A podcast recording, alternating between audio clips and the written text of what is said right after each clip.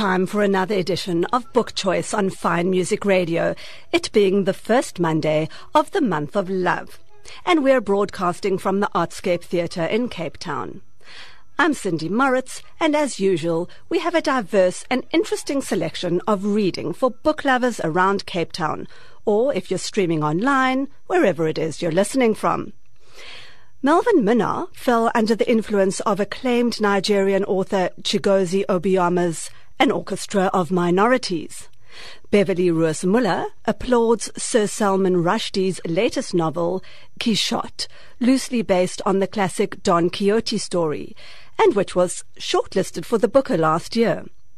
Philip Todris spoke to John Matisonn about his new book, released in December, titled Cyril's Choices, Lessons from 25 Years of Freedom in South Africa. And Penny Lorimer discovered Canadian author Louise Penny with her most recent, A Better Man, and also read A Death in the Medina by James von Leyden. John Hanks found value in Grant Fowlds and Graham Spencer's Saving the Last Rhino, and Beryl Eichenberger regales us with her views on Fiona Neill's Beneath the Surface, as well as Kate Furnivall's Guardian of Lies. Philippa Shafitz delved into The Africa Cookbook, written by owner of the Africa Cafe, Portia Mbau. And Leslie Beek perceives the shift in teen reading with The Choice Between Us by Edith Bulbring, Singing Down the Stars by Noreen Dorman, and The Music Box by Toby Bennett. Melvin Minar, you were enchanted by Chigozie Obioma's An Orchestra of Minorities. How quickly does a good read cast a spell? This was my thought at the riveting conclusion of An Orchestra of Minorities, the second novel by the Nigerian writer Chigozie Obioma. Already widely acclaimed and shortlisted for the Booker, as was his previous novel, The Fisherman, the book doesn't start as an easy read, and along the way there are numerous language obstacles to negotiate. But after breathlessly wading through the 512 pages, I was spellbound, under the influence, if you wish. Obioma is a prose magician and a narrative craftsman of note. Spellbound is an apt word, because Obioma whips up a world in which the ancient mythology of the Nigerian Igbo people is fully engaged in a story that plays out in the very humdrum but harsh reality of love, survival and crooks. The delight of the book is the way in which the magic side of spirits, bad and good, old and new, counterbalances the individual hardship of a love story. With a subtle but clever reference to the Greek travails of Homer's Odysseus, the story is told by a narrator who has lived for hundreds of years as personal guardian spirit. This allows for delightful bursts of humor to shine even in tragedy.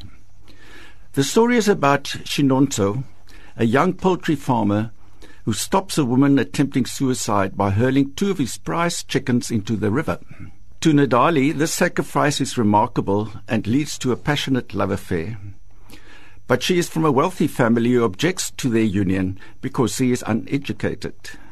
Chinonzo then decides to sell his possessions to attend a university in Cyprus. Here he discovers that he had been scammed, done in by a friend, and all is not what it seems. Without money, without contact with his beloved, wandering around in a strange world, he faces the grim realities of a stranded outsider. Because of various bad encounters, he loses hope in relationships. It seems the world and circumstances continue to push him away from his dream, from his home, and from Nadali. After a wrongful turn of 4 years in jail, he finally returns to find Nadali now married. A long and woeful tale, it is narrated by Shinondo's Shi, or guardian spirit, who recounts his host's life to fellow spirits in a kind of otherworldly tribunal based on Igbo myth. Each chapter is intoned with praises to the ancient spirits and remembrances of past deeds, good and bad. Traditional sayings, moral proverbs intersperse the narration, stirring up good reading tension for the story to continue. A strong traditional African slant underscores remarks about behavior, determination, destiny and morality, vis-à-vis the corrupt decadence of the West, but it's never overplayed. It is a particular skill of Obioma's to give voice to the somewhat foolish she, because it solves the old problem of omnificent storytelling and provides a dash of comedy. The enigmatic name, An Orchestra of Minorities, too, can be read as a gentle put-down of Western thought, but it is explained as the voices of the smaller, less obvious birds present in the backyard and garden. It is a gorgeous book. Beverly Ruiz-Muller read Sir Salman Rushdie's Booker shortlisted Quichotte, which is loosely based on the classic Don Quixote story. Sir Salman Rushdie's latest novel is a book within a book, a kind of ventriloquist trick in which a writer of little talent creates Quichotte, a courtly, addled salesman of Indian origin who falls in love with a celebrity reality TV star, Salma R. With his imaginary son Sancho, Quichotte journeys across the crazed United States of America on his way to meet her, a sort of quest, while his author-creator, also called brother, has to handle challenges, namely family issues of his own, not dissimilar to Quixote's, but perhaps not as brave or as courtly. Quichotte has a sister, the human trampoline.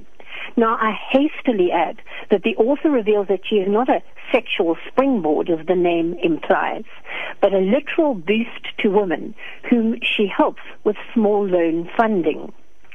The book is a new version of Tilting at Windmills, mirroring the land in which Sir Salman now lives, one that both harbors and horrifies him, a man whose life was once genuinely at risk because of a fatwa, and who is not a stranger to the grotesque version of reality.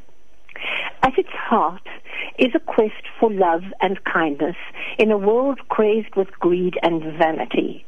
It parodies the horrors of a disintegrating, often deliberately ignorant society, which is literally crumbling, at least in this book, at the end of the world. It is a proto-apocalyptic novel, which offers many truths within its coruscating passages. As all Rushdie's books, this is densely written, perhaps more so than most. You will recognize many references to popular culture, and if you're sharp, other famous literary references. He offers this explanation of literary borrowing. Brother explains to son that so many great writers have guided me along the way. Is it okay to do that, asks son, to which brother replies, we need this because of our inability to give life true and coherent meaning, and because as a species, some of us may be losing our moral compass and becoming creatures out of a barbaric, pre-human, long-toothed past, monsters tormenting the human presence. One of Rushdie's most piercing dissections is that of evil scent, spelled as the coin, a character very thinly described on Elon Musk, an extended and apt parody of that unusual man. The imaginary son Sancho asks his father, what is normal? Is normal a family living on a sofa, watching TV, having a group hug every now and then, while ads show in America that is anti-vaccines, and the media is a hoax, and a fat man in a red hat screaming at other people, also fat in red hats, about victory? He says to his son, we are undereducated and overfed. Our president looks like a Christmas ham and talks like Chucky. We're America, bitch. And on, that. Quichotte says, normal doesn't feel so normal to me. And his son wisely replies, it's normal to feel that way. In the end, it's Sancho's blue fairy, a kind of godmother, who explains to him that love, selfless love, is the most important of all human endeavors. And that means not what's good for you, but what's good for those you love. Go back and make it right is the primary advice of this powerful novel, shortlisted for last year's Booker Prize. In conclusion, I've also just finished reading another novel shortlisted for the prize last year, Elif Shafak's 10 Minutes, 38 Seconds in This Strange World, which describes the dying brain of an Istanbul prostitute and her 5 wonderful friends who loved her selflessly, which coincides rather nicely with Rushdie's message. Shafak's book was reviewed in more detail by Baron Eichenberger last year, and you can catch that on the FMR podcast. Both books were very, very worthy Booker shortlisters, and I would have been pleased and indeed glad if either of them had won. Very highly recommended.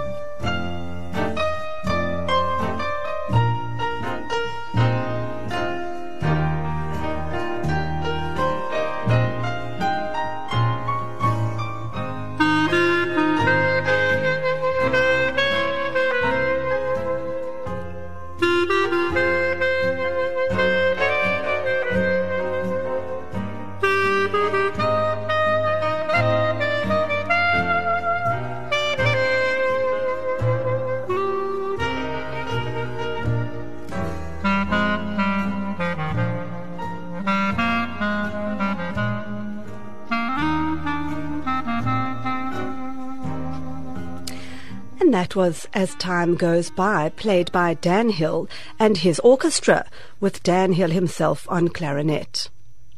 Philip Todress spoke to John Matisonn about his new book, Cyril's Choices, and called it a good read that raises questions about whether, in fact, Cyril has any choices.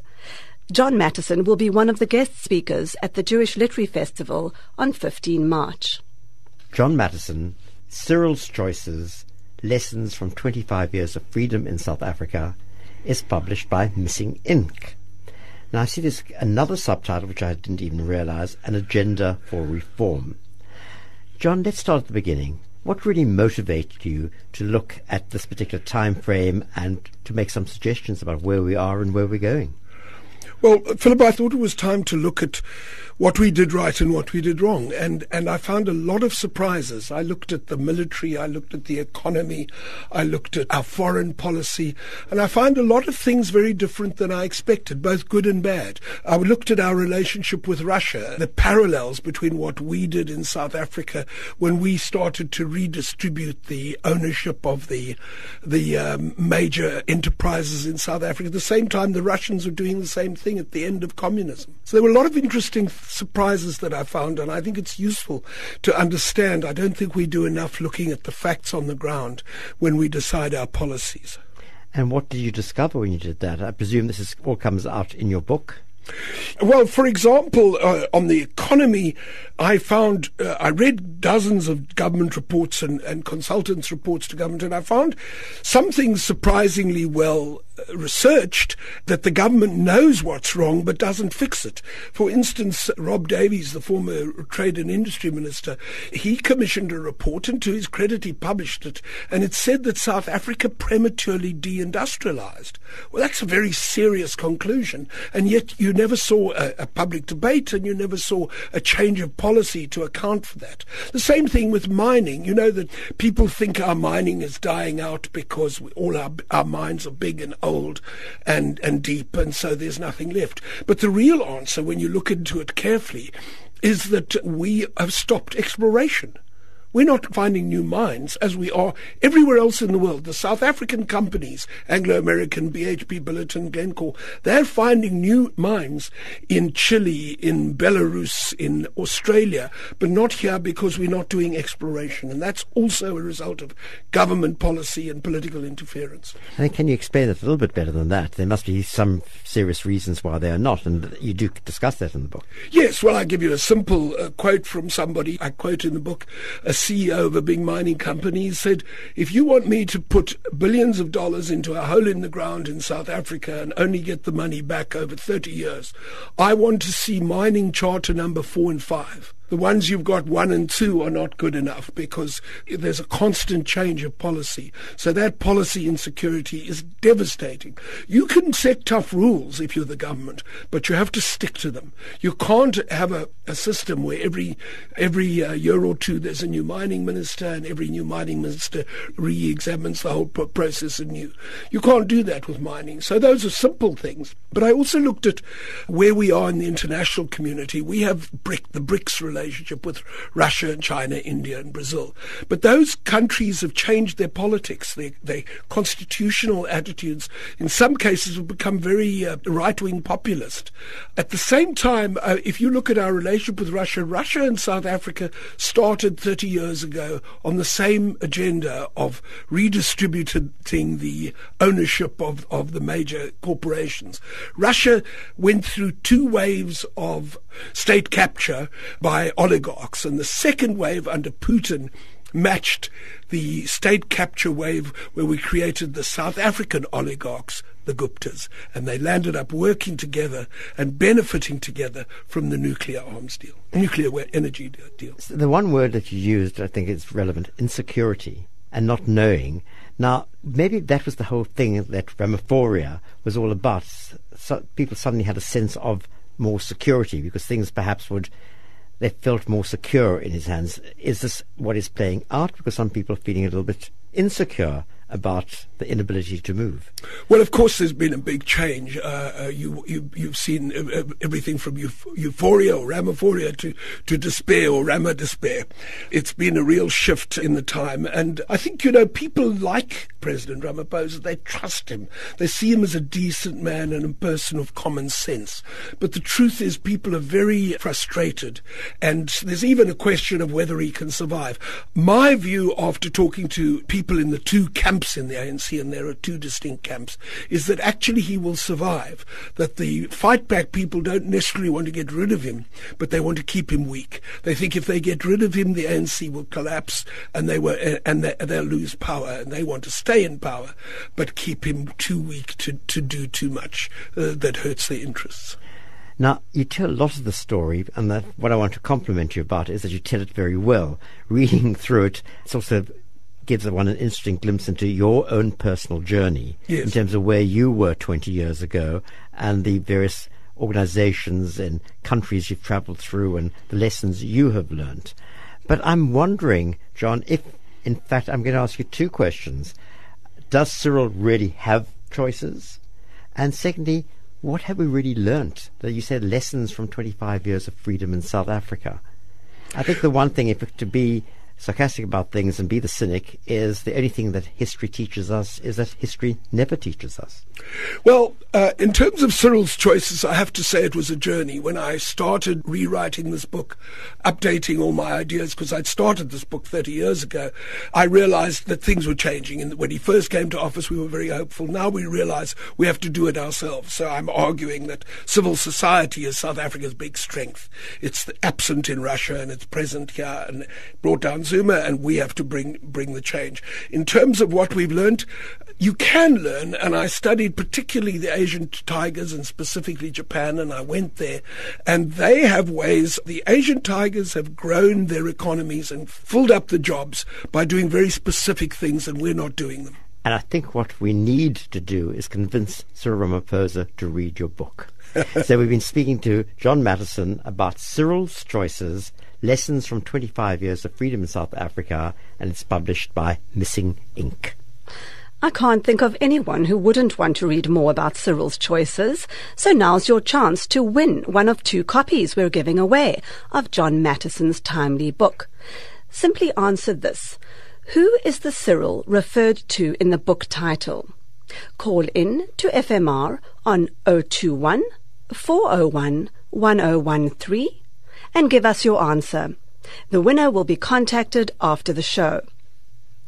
Penny Lorimer, you were pleased to discover author Louise Penny via her latest A Better Man, and you were happy for a change of scenery in A Death in the Medina by James von Leyden.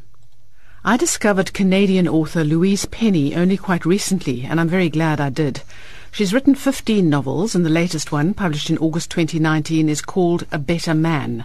They all feature Inspector Armand Gamache of the Sûreté du Québec, and there are his usual co-stars too, including his beloved wife, Renée-Marie, poet Ruth Zardo and her pet duck, and his supportive colleagues, Superintendent Lacoste and Chief Inspector Beauvoir, Gamache's protégé, who is now also his son-in-law.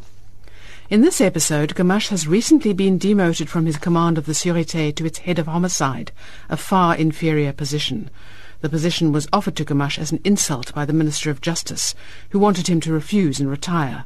But Gamache's battle against corruption and power-hungry political manoeuvring is not over yet. He's also being accused on social media, inaccurately of course, of cowardice, murder and worse during a previous case, and the Twitterati are going mad. In addition, at this time of personal crises, floodwaters are rising across the province, threatening, amongst other places, Three Pines, the village where Gamache and his wife have made their home and where many of his closest friends also live. The Canadian climate is always both backdrop and character in these books. And then, in the middle of the turmoil, a father approaches Gamache, pleading for help in finding his daughter. As the weather crisis grows, Gamache recognizes that the search for the missing girl should be abandoned. But with a daughter of his own, and faced with the question, how would you feel, his empathic nature does not allow him to do so. Then, as the waters rise, a body is discovered, and the victim's father threatens revenge. All this reminds me of a quote, the source of which is in question, that says, "The writer's job is to get the main character up a tree, and then, once they are there, throw rocks at them." Louise Penny has certainly done this. To quote her, Inspector Gamache is a man who's seen too much and who's come to a fork in the road, as we all do, and instead of becoming embittered and armoured, he's become compassionate, and he understands the value of life. Gamache is made of strong and principled stuff, and manages the awkwardness of his demotion with humility and without rancour, and the personal attacks with patience. All this is more than enough reason to make me fall in love with him immediately, and I know I'm not alone, as this book is named the #1 New York Times bestseller. The first book in the series has also been made into a movie, which is available on Acorn TV. I think I may give it a try sometime. It's probably ideal to read the series in order from the first one, Still Life, as Gamache's story and that of his family and friends keeps developing, but I've read a few out of order, without too much difficulty. Most often, I tend to get thrillers set in the UK or America to review, so it's good to have one set somewhere different for a change, and A Death in the Medina by James von Leyden takes place in Marrakesh in Morocco during Ramadan. 24-year-old detective Karim Belkacem is struggling to fast during a heatwave while holding down two jobs, one as a policeman and a second one as an overnight security guard, which he's had to take in order to pay for his sister's wedding. Karim is trying to concentrate sufficiently on research into the sale of counterfeit high-end watches when a young Englishwoman comes to report the theft of her bag containing her travel documents. On the same day, a Moroccan girl is found dead in a handcart. Beside her is a strip of cardboard on which is written, "My name is Amina Talal and I am a whore." Karim knows the dead girl's family and knows that he was, in fact, once betrothed to her until their fathers quarrelled and cancelled the arrangement. But this means that Karim feels he has a personal stake in finding her murderer, and although the case is given to another policeman, he continues with his own under-the-wraps investigation. Then Amina's brother confesses to the crime, but Karim is not convinced of his guilt. Gradually he uncovers shadowy secrets concealed behind the walls of the Medina. The writer weaves together all the threads of this thriller into a colourful cloth that effectively reflects the rich atmosphere of a city which he obviously knows and loves. I reviewed A Better Man by Louise Penny and A Death in the Medina by James von Leyden. Remember to call in for a chance to win one of 2 copies of John Matisonn's latest book, Cyril's Choices. Answer this. Who is the Cyril referred to in the book title? Call in to FMR on 021 401 1013 and give us your answer. The winners will be contacted after the show.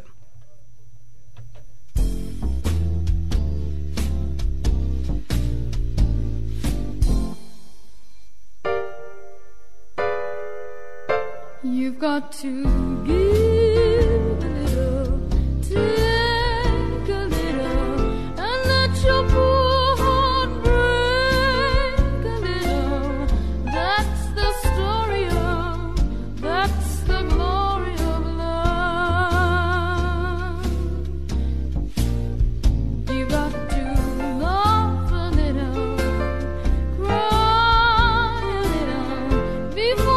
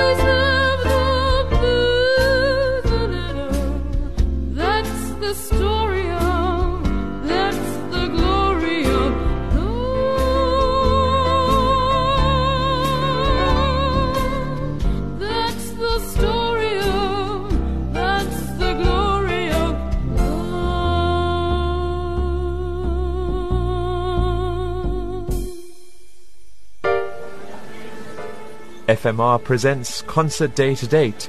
Due to the second phase of construction work at the Cape Town City Hall, our broadcasts could not go out live, so we're bringing you a delayed broadcast instead. But good things are always worth waiting for. On Thursday, 6th of February, magnificent Mozart.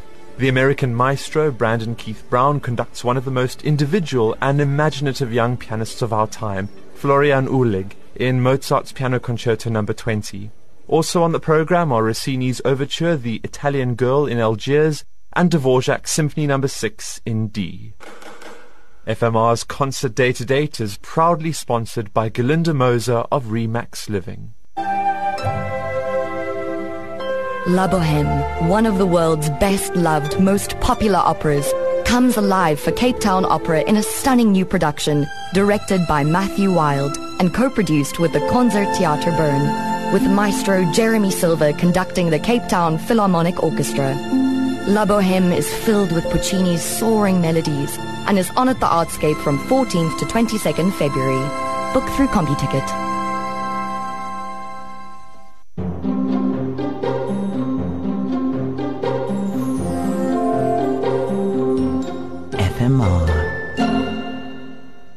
Before the break, you heard The Glory of Love, sung by the then 12-year-old Durban soprano Megan Katz. John Hanks may not have found all the answers, but greatly enjoyed Grant Fowlds and Graham Spencer's Saving the Last Rhino.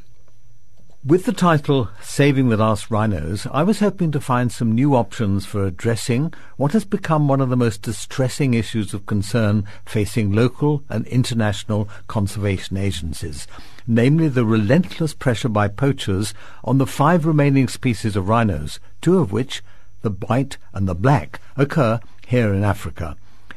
This is not really what this publication is about, but it is not a disappointing book.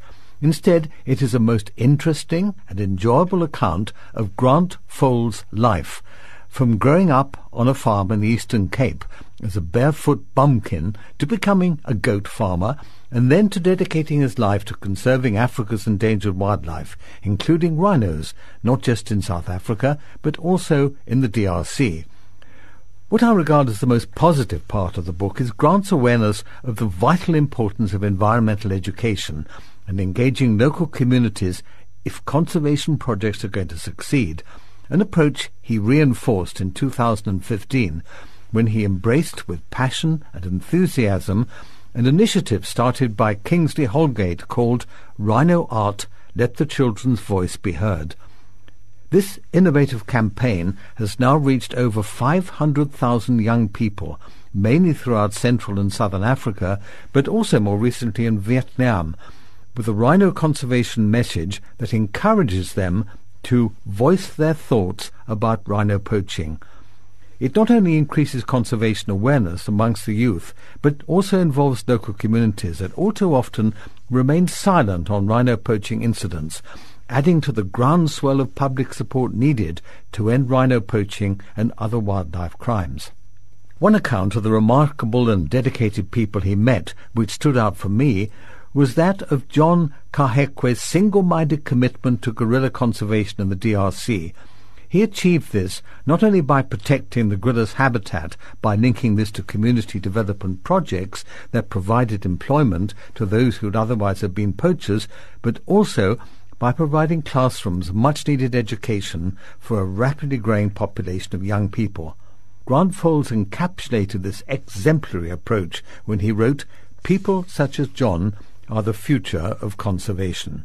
I also appreciated the courageous chapter he wrote on what he called eco-scamming, a remarkably detailed account of the dishonesty and misappropriation of funds by a conservation NGO, to describe, and I quote, the astonishing and gargantuan lies being told under the guise of saving photogenic animals, should serve as a wake-up call to all of us before making a donation to an NGO without first checking its credentials and track records. Saving the Last Rhinos is a remarkable story of one man's commitment to wildlife conservation and the people and animals he encountered on what he described as his convoluted journey. I hope it will inspire others to follow in his footsteps.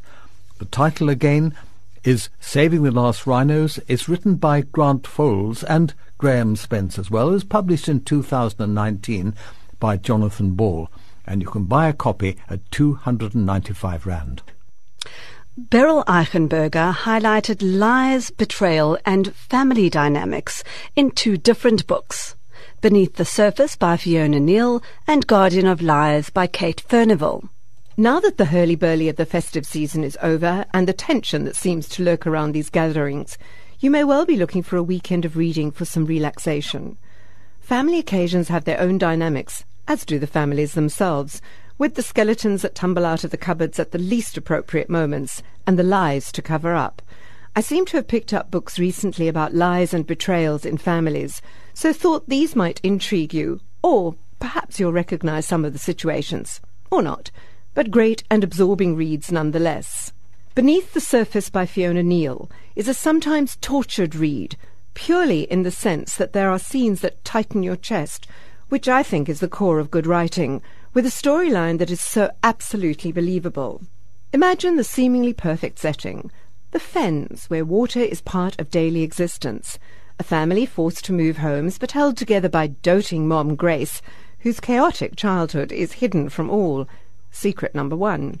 Mild and stable father Patrick, an art history teacher, is struggling with debts and reduced teaching hours, secret number two. As parents, they strive for a balanced and warm family. Elder daughter Lily is the talented teenager, good at everything and popular with it, while sister 10-year-old Mia is the misfit, too curious and speculative for her own good, with an imagination that runs riot.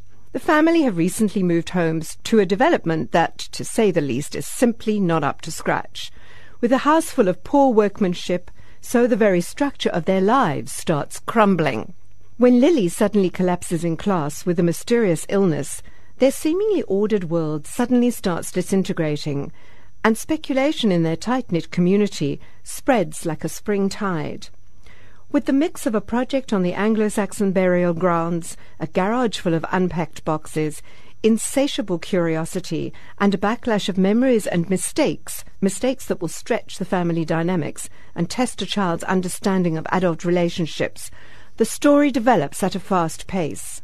Grace is the controlling mother, thinks she knows everything about her elder daughter to the extent that, as teenagers do, Lily has lied and deceived her.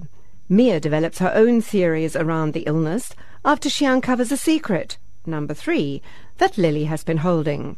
Neil holds you from the beginning, and I particularly liked how she uses the water as an analogy. Just as we hide secrets beneath the veneer of normality, so the surface of the water covers deep, dark secrets. Revealing how the threads of the past intrude on the present is the strength of the story, and Neil delves deep into the psyche to extract the strands of dysfunction, making this a compelling read. Dark and humorous at times, this is an incisive and probing novel. She dissects the patterns of behavior and how, though we may reinvent ourselves, the past is the bridge to the present, affecting every part of your life. Guardian of Lies by Kate Furnivall, published by Jonathan Ball, takes us back to 1953, to a France that is recovering slowly, painfully from the devastation of war and the very fragile peace between the West and Soviet Russia. Furnivall is a master storyteller, and I've enjoyed all of her books. Her selection of exotic locations and intriguing plots take you from page to page in a fever of what's going to happen next, and these are stories that compel you to read until the early hours. This is no exception, beset as it was with spies, intrigue, and of course a little bit of love. Furnivall brings in the romance without it becoming slushy or too intimate, a good balance in any popular novel. The young, headstrong Eloise Galsad wants to be a CIA agent, like André, the brother she idolizes. Relocating to Paris from the Camargue bull farm of her childhood and a stern, unbending father, she is suddenly free of the constraints of a small town. Embracing the life, she finds a job as a private investigator with the elegant and enigmatic Clarisse Favre. While she has been rejected by the CIA, she hones her skills with a small agency. When André asks for help, she jumps at the chance, but a ruthless car chase ends with an accident of Eloise's making. André is badly injured and disappears from the hospital when two heavies come after him. Eloise does not know where he is, dead or alive, and blames herself for his injuries, an emotion that burrows deep. It is only when her father sends a message to come home urgently does she find some answers and many more questions. An American airbase has negotiated with her father to purchase some of his land to extend the base, much to the chagrin of the townsfolk and others, more dangerous opponents. Danger threatens in every corner of this normally seductive part of the country as Eloise starts digging and discovering that all is definitely not what it appears to be. Who can she trust? Has her brother been turned? Are the people she cares about real? The components of the novel, lies, secrets, love, intrigue, make for compelling reading, and Furnivall delivers every time. I was hard-pressed to pull out the undercover villains, and with a surprise on every page, even the most trustworthy, like Leon, local policeman and love interest, come under suspicion. She gets to the heart of the story and builds it from a well-plumbed depth to the heights of a very satisfying read. Philippa Shafitz delved into The Africa Cookbook by Portia Mbau, founder and owner of the popular Africa Cafe in Cape Town. The Africa Cookbook by Portia Mbau, published by Quiver Tree. The Africa Cafe in Cape Town, a popular venue both for tourists and locals, was inspired by the author's travels through Africa. With her husband Jason, Portia opened her first cafe in 1992 in their dining room, seating 10. It was so popular they moved to a double-story building and observatory where they could live upstairs and accommodate 80 downstairs. Invited in 1999 by the Cape Town Heritage Trust, today's restaurant is housed in a 3-story building in the CBD. Here it is no problem feeding 200 without compromising on quality. Never formally trained, Portia had loved cooking from an early age. The youngest child and only daughter, the kitchen was her playground.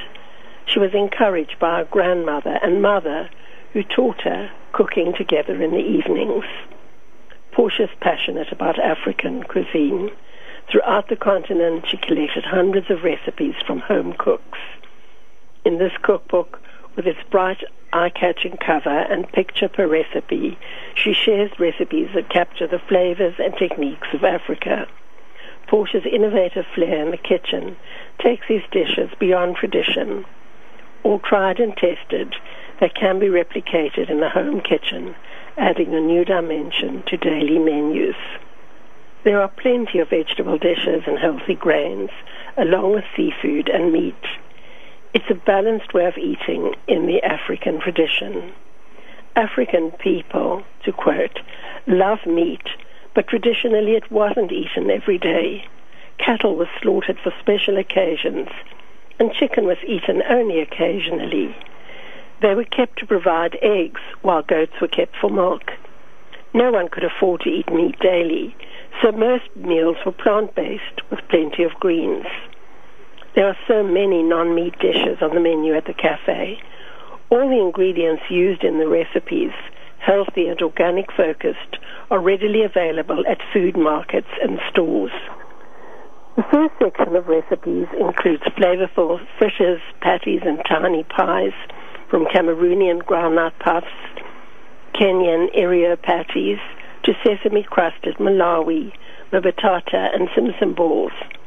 As Portia is gluten intolerant, she often uses corn flour or white rice flour instead of wheat flour. All need a particular dip, which is organized in the second section, together with sauces, marinades, and relishes. A dhania dip, Portia loves coriander, Ethiopian ayeb yogurt, and herb dip, Moroccan zelouk made with brinjal and spices, is served as a dip for South African fete cook or used in a wrap or sandwich. Mozambican piri-piri dip, piri-piri is Swahili for chili, is also used as a marinade for chicken wings. Salad, sides, vegetarian, and bread come next. A Madagascan steamy stew of vegetables. Egyptian kashari, a street food with chickpeas, lentils, brown rice, and noodles. Portia uses rice noodles because they're gluten-free. Seafood includes a Cape mussel curry with coconut milk, an Africa Cafe prawn curry, a Tunisian fish soup.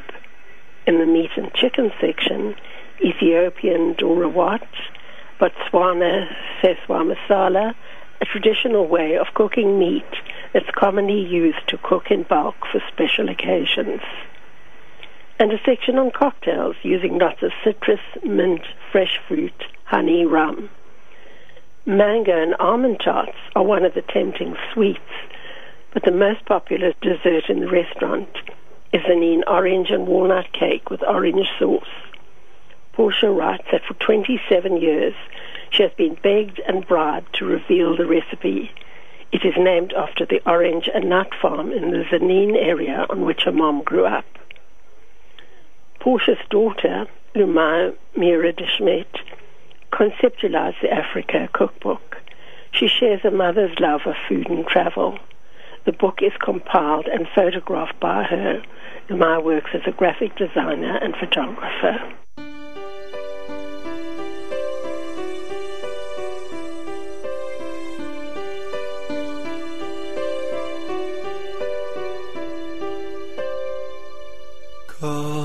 Don high, hear my prayer,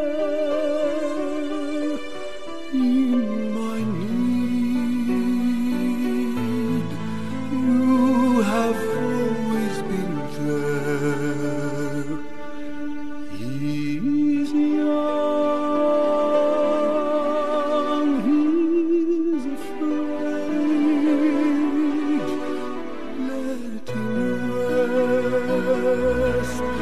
Heaven blessed, bring him home, bring him home, bring him home. He's like the son I might have known, if God had granted me a son. The summers fly one by one, how soon they die. And I am old and will be gone. Bring him peace, bring him joy. He is young, he is only a boy. Can take, you can give, let him be, let him live. If I die, let me die, let him live.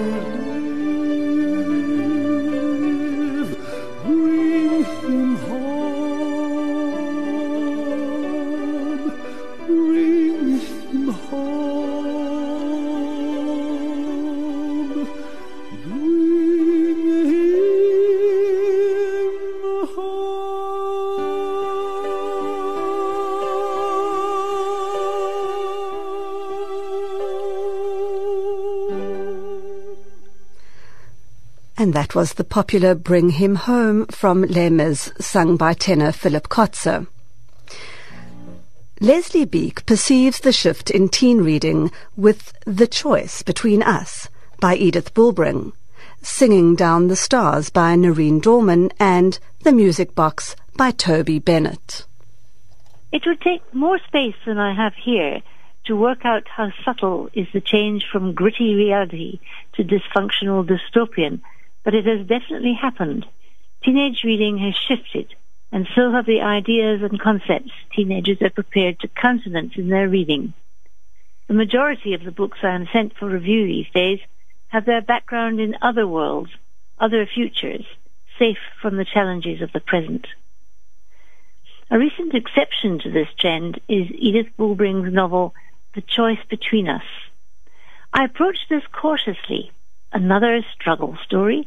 Will any young person read this, except if it's forced on them by virtue of being a set work book? Having read it, I think they will. The premise is absolutely intriguing, contrasting Johannesburg in 1963 with the present 50 years later. We follow the stories of a child in the past who is young enough to be completely politically naive, and a spiky modern-day teenager who isn't. There is a secret to be uncovered, as there is, it seems, in most new novels these days across the board, but this one is deeper dug and difficult to excavate. What is it? What happened all those dusty years ago, and what has happened to the people who were such an integral part of the story? The research is meticulous, the feeling of a different time impeccable, and the suspense, built with a masterly hand, because there are two secrets, linked and not linked, two girls, linked and not linked, and there are many additional small secrets that tease and intrigue right to the end of the book. This is an outstanding story of a time that deserves to be remembered this carefully, and of the stories that were born in it. The Sanram Gold and Silver books from the 2019 awards each escape into a different kind of reality or fantasy, or a bit of both. The winner of Gold, Sing Down the Stars by Noreen Dorman, a carefully built super-reality of alien races and humans, plays out against the drama of an awakening space nymph who has called Nuri to serve her if Nuri survives the training to do so. This is an intriguing book, marred a little by too much injury time when Nuri is rescued and taken to the clinic repeatedly, where she is safe and can be healed. Some judicious cutting would have helped to par the complicated story along. It's very good. The Silver Award winner, The Music Box, by Toby Bennett, plays with other secrets, dangerous ones, that are destroying Jonathan Schmidt's mother and that threaten to erupt into his school and public life, because something is wakening in the mists that surround Dowdale, something that John is unable to fight on his own. Sure to be enjoyed by lovers of the mysterious and otherworldly. All three books were published by Tafelberg in 2019. They are The Choice Between Us by Edith Bulbring, Singing Down the Stars by Noreen Dorman, and The Music Box by Toby Bennett.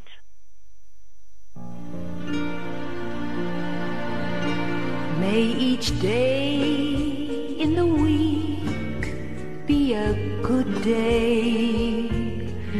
May the Lord always watch over you, and may all of your hopes turn to wishes, and may all of your wishes come true. May each day in the month be a good day. May you make friends with each one you meet, and may all of your daydreams be memories, and may all your memories be sweet. The weeks turn to months, and the months turn to years. There'll be sadness and joy, there'll be laughter and tears. The one thing I pray to heaven,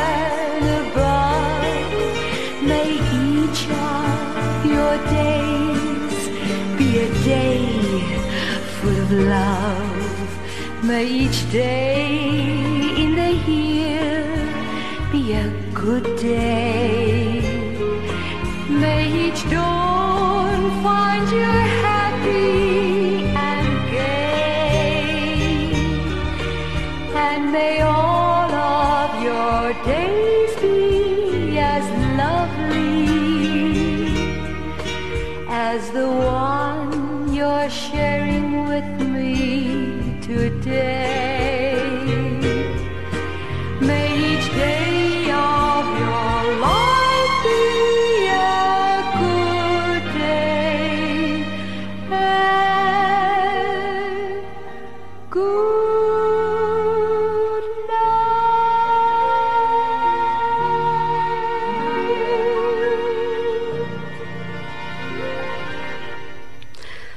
That was May Each Day, sung by Min Shaw. And we have competition winners. And that's all we have for you this month. I think it certainly provides a range of choice for all tastes. Thanks to Ewan Ingalls for production and Rick Everett for the uplifting musical interludes.